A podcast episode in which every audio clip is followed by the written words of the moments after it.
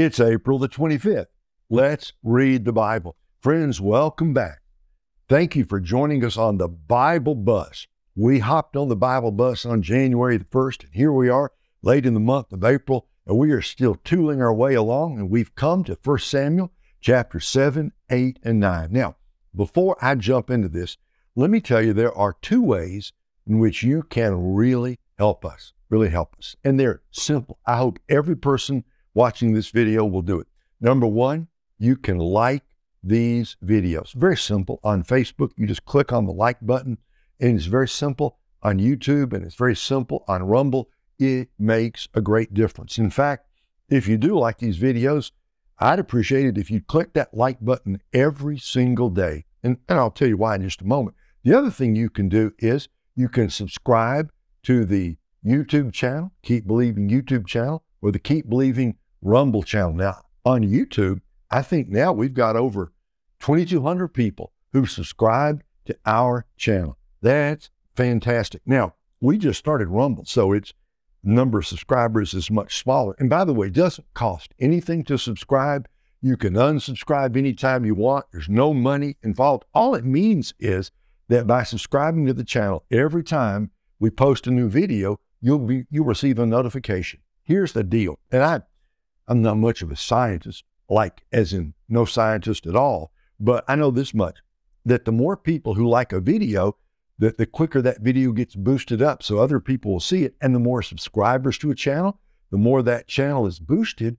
So people out there on the internet, they'll run across these keep believing videos. So if you want to help us, one thing you can do is to like each video and then to subscribe to YouTube or to Rumble. Helps us a great deal. Now, today, 1 Samuel 7, 8, and 9. Remember, our simple outline of 1 Samuel is Samuel, chapters 1 through 7. So we're going to be done with that today.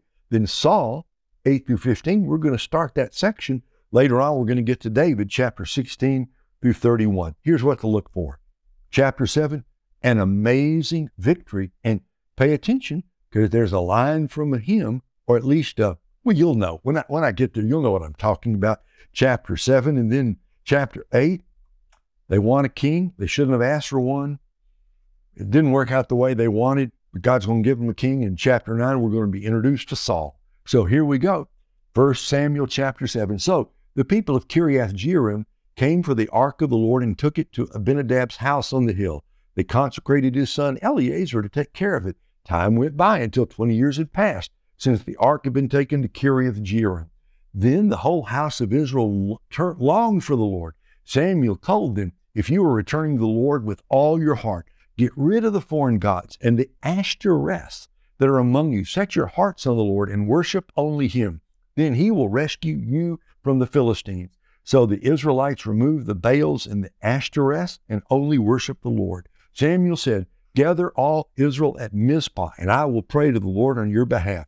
When they gathered at Mizpah, they drew water and poured it out in the Lord's presence. They fasted that day, and there they confessed, We have sinned against the Lord. And Samuel judged the Israelites at Mizpah. When the Philistines heard that the Israelites had gathered at Mizpah, their rulers marched up toward Israel. When the Israelites heard about it, they were afraid because of the Philistines. The Israelites said to Samuel, Don't stop crying out to the Lord our God for us, so that he will save us from the Philistines. Then Samuel took a young lamb and offered it as a whole burnt offering to the Lord. He cried out to the Lord on behalf of Israel, and the Lord answered him. Samuel was offering this burnt offering as the Philistines approached to fight against Israel. The Lord thundered loudly against the Philistines that day and threw them into such confusion that they were defeated by Israel. Then the men of Israel charged out of Mizpah and pursued the Philistines, striking them down all the way to a place below Bethkar. Afterward, Samuel took a stone and set it upright between Mizpah and Shen. He named it Ebenezer, explaining, The Lord has helped us to this point. So the Philistines were subdued and did not invade Israel's territory again. The Lord's hand was against the Philistines all of Samuel's life. The cities from Ekron to Gath, which they had taken from Israel, were restored. Israel even rescued their surrounding territories from Philistine control. There also was peace between Israel and the Amorites. Samuel judged Israel throughout his life, Every year he would go on a circuit to Bethel, Gilgal, and Mizpah and would judge Israel at all these locations. Then he would return to Ramah because his home was there. He judged Israel there, and he built an altar to the Lord there. 1 Samuel 8.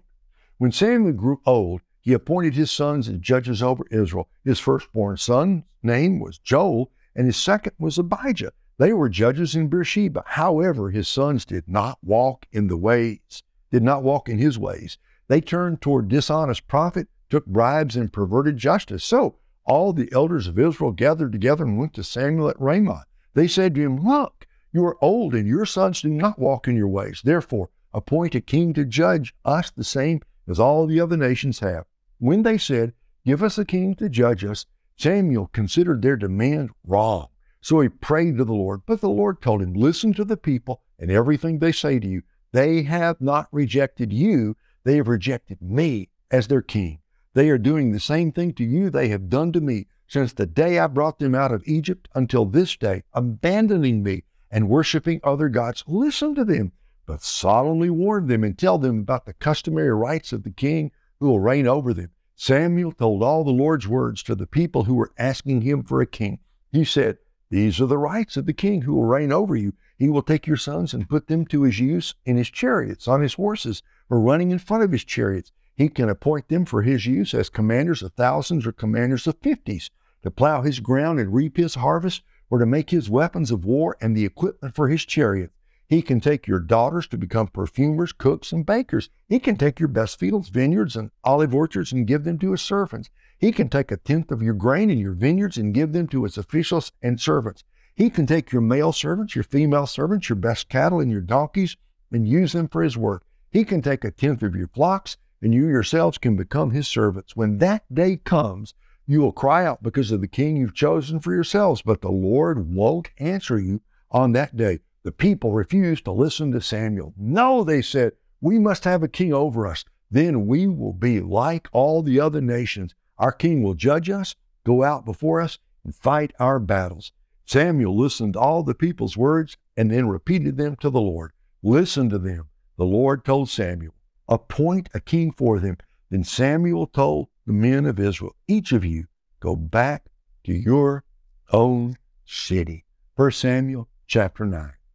There was a prominent man of Benjamin named Kish, son of Abiel, son of Zeror, son of Bechorath, son of Aphiah, son of a Benjamite. He had a son named Saul, an impressive young man. There was no one more impressive among the Israelites than he. He stood a head taller than anyone else. One day, the donkeys of Saul's father Kish wandered off. Kish said to his son Saul, Take one of the servants with you and go look for the donkeys. Saul and his servant went through the hill country of Ephraim and then down, then through the region of Shalisha, but they didn't find him. They went through the region of Sha'alim, nothing. Then they went through the Benjamite region, but still didn't find him. When they came to the land of Zuph, Saul said to the servant who was with him, Come on, let's go back or my father will stop worrying about the donkeys and start worrying about us. Look, his servant said, There's a man of God in this city who is highly respected. Everything he says is sure to come true. Let's go there now. Maybe he'll tell us which way we should go. Suppose we do go. Saul said to his servant, What do we take them in? The food from our packs is gone, and there's no gift to take to the man of God. What do we have? The servant answered Saul, Here, I have a little silver. I'll give it to the man of God, and he will tell us which way we should go. Formerly in Israel, a man who was going to inquire of God would say, Come, let's go to the seer. For the prophet of today was formerly called the seer. Good. Saul replied to his servant, Come on, let's go. So they went to the city where the man of God was. As they were climbing the hill to the city, they found some young women coming out to draw water and asked, Is the seer here? The woman answered, Yes, he's ahead of you. Hurry. He just now entered the city because there's a sacrifice for the people at the high place today. As soon as you enter the city, you will find him before he goes uh, to the high place to eat. The people won't eat until he comes because he must bless the sacrifice. After that, the guests can eat.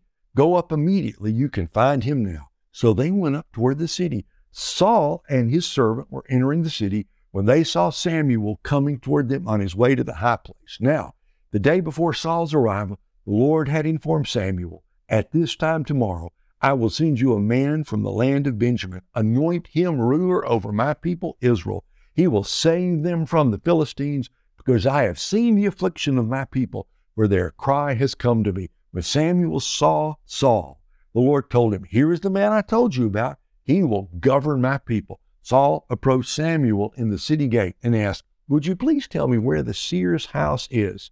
I am the seer, Samuel answered. Go up ahead of me to the high place and eat with me today. When I send you off in the morning, I'll tell you everything that's in your heart. As for the donkeys that wandered away from you three days ago, don't worry about them because they've been found. And who does all Israel desire but you and all your father's family? Saul responded, Am I not a Benjamite from the smallest of Israel's tribes? And isn't my clan the least important of all the clans of the Benjamite tribe? So why have you said something like this to me? Samuel took Saul and his servant, brought them to the banquet hall, and gave them a place at the head of the thirty or so men who'd been invited. Then Samuel said to the cook, Get the portion of meat that I gave you and told you to set aside. The cook picked up the thigh and what was attached to it and set it before Saul. Then Samuel said, Notice that the reserved piece is set before you. Eat it, because it was saved for you for this solemn event at the time I said, I've invited the people. So Saul ate with Samuel that day. Afterward, they went down from the high place to the city, and Samuel spoke with Saul on the roof. They got up early, and just before dawn, Samuel called to Saul on the roof, Get up, and I'll send you on your way. Saul got up. Both he and both he and Samuel went outside. As they were going down to the edge of the city, Samuel said to Saul, Tell your servant to go on ahead of us, but you stay for a while, and I'll reveal the word of God to you. So the servant went on. Yesterday, we had the mice and we had the cows. Now we got donkeys. I mean, how'd the donkeys end up in that village? God sent them there. They went wandering. donkeys. We, you know, donkeys do have a way of getting lost. When I was a boy growing up in a small town in northwest Alabama, my dad, who was a, doctor but had been raised on a farm in Mississippi, loved to have different animals around. And for quite a few years, we had a, a, a donkey. We called him Jack the Burro. And in that small town, Russellville, my hometown, in that small town, everybody knew Jack the Burro because he, despite our best efforts, or maybe in spite of our less than best efforts, that me and my brothers, the donkey would get out and he would wander all over that little town. And people would call my dad, Dr. Pritchard, we got your donkey. Better send your boys over. And more than once, uh, me and Andy or me and Alan, sometimes Ron, we'd go somewhere in that city little town of Russellville, and we'd find the donkey and we'd walk him back uh, back home, lead him by the rope, and he'd be sometimes braying all the way. Donkeys are like that. They're kind of stubborn, and they have minds of their own, and they like to wander away just just like they did. Uh, Kish's donkey, Saul's dad, his donkeys wandered away. Who's in charge of all that? Donkeys are stubborn, but they do the will of God. Think about that. The mice did the will of God. The cows yesterday did the will of God. And now the donkeys do the will of God. We've got a lot to talk about about Saul. He doesn't, we're going to see tomorrow, he's not really thinking that he's the right man for this job. And the Israelites, the Jews, they were wrong to ask for a king. And but God gave them a king anyway. We're going to, there's more about that to come. But let us just say again today what we said yesterday. Can we be at least as smart as the mice and the cows and the donkeys? Do not be stubborn and fight against the Lord. Do what God calls you to do. If you do that, it'll be a good and God blessed day. Come on back tomorrow. This story is just getting better and better, and you won't believe what's going to happen tomorrow. Go out and have a great day. God bless, folks. We'll see you back here tomorrow.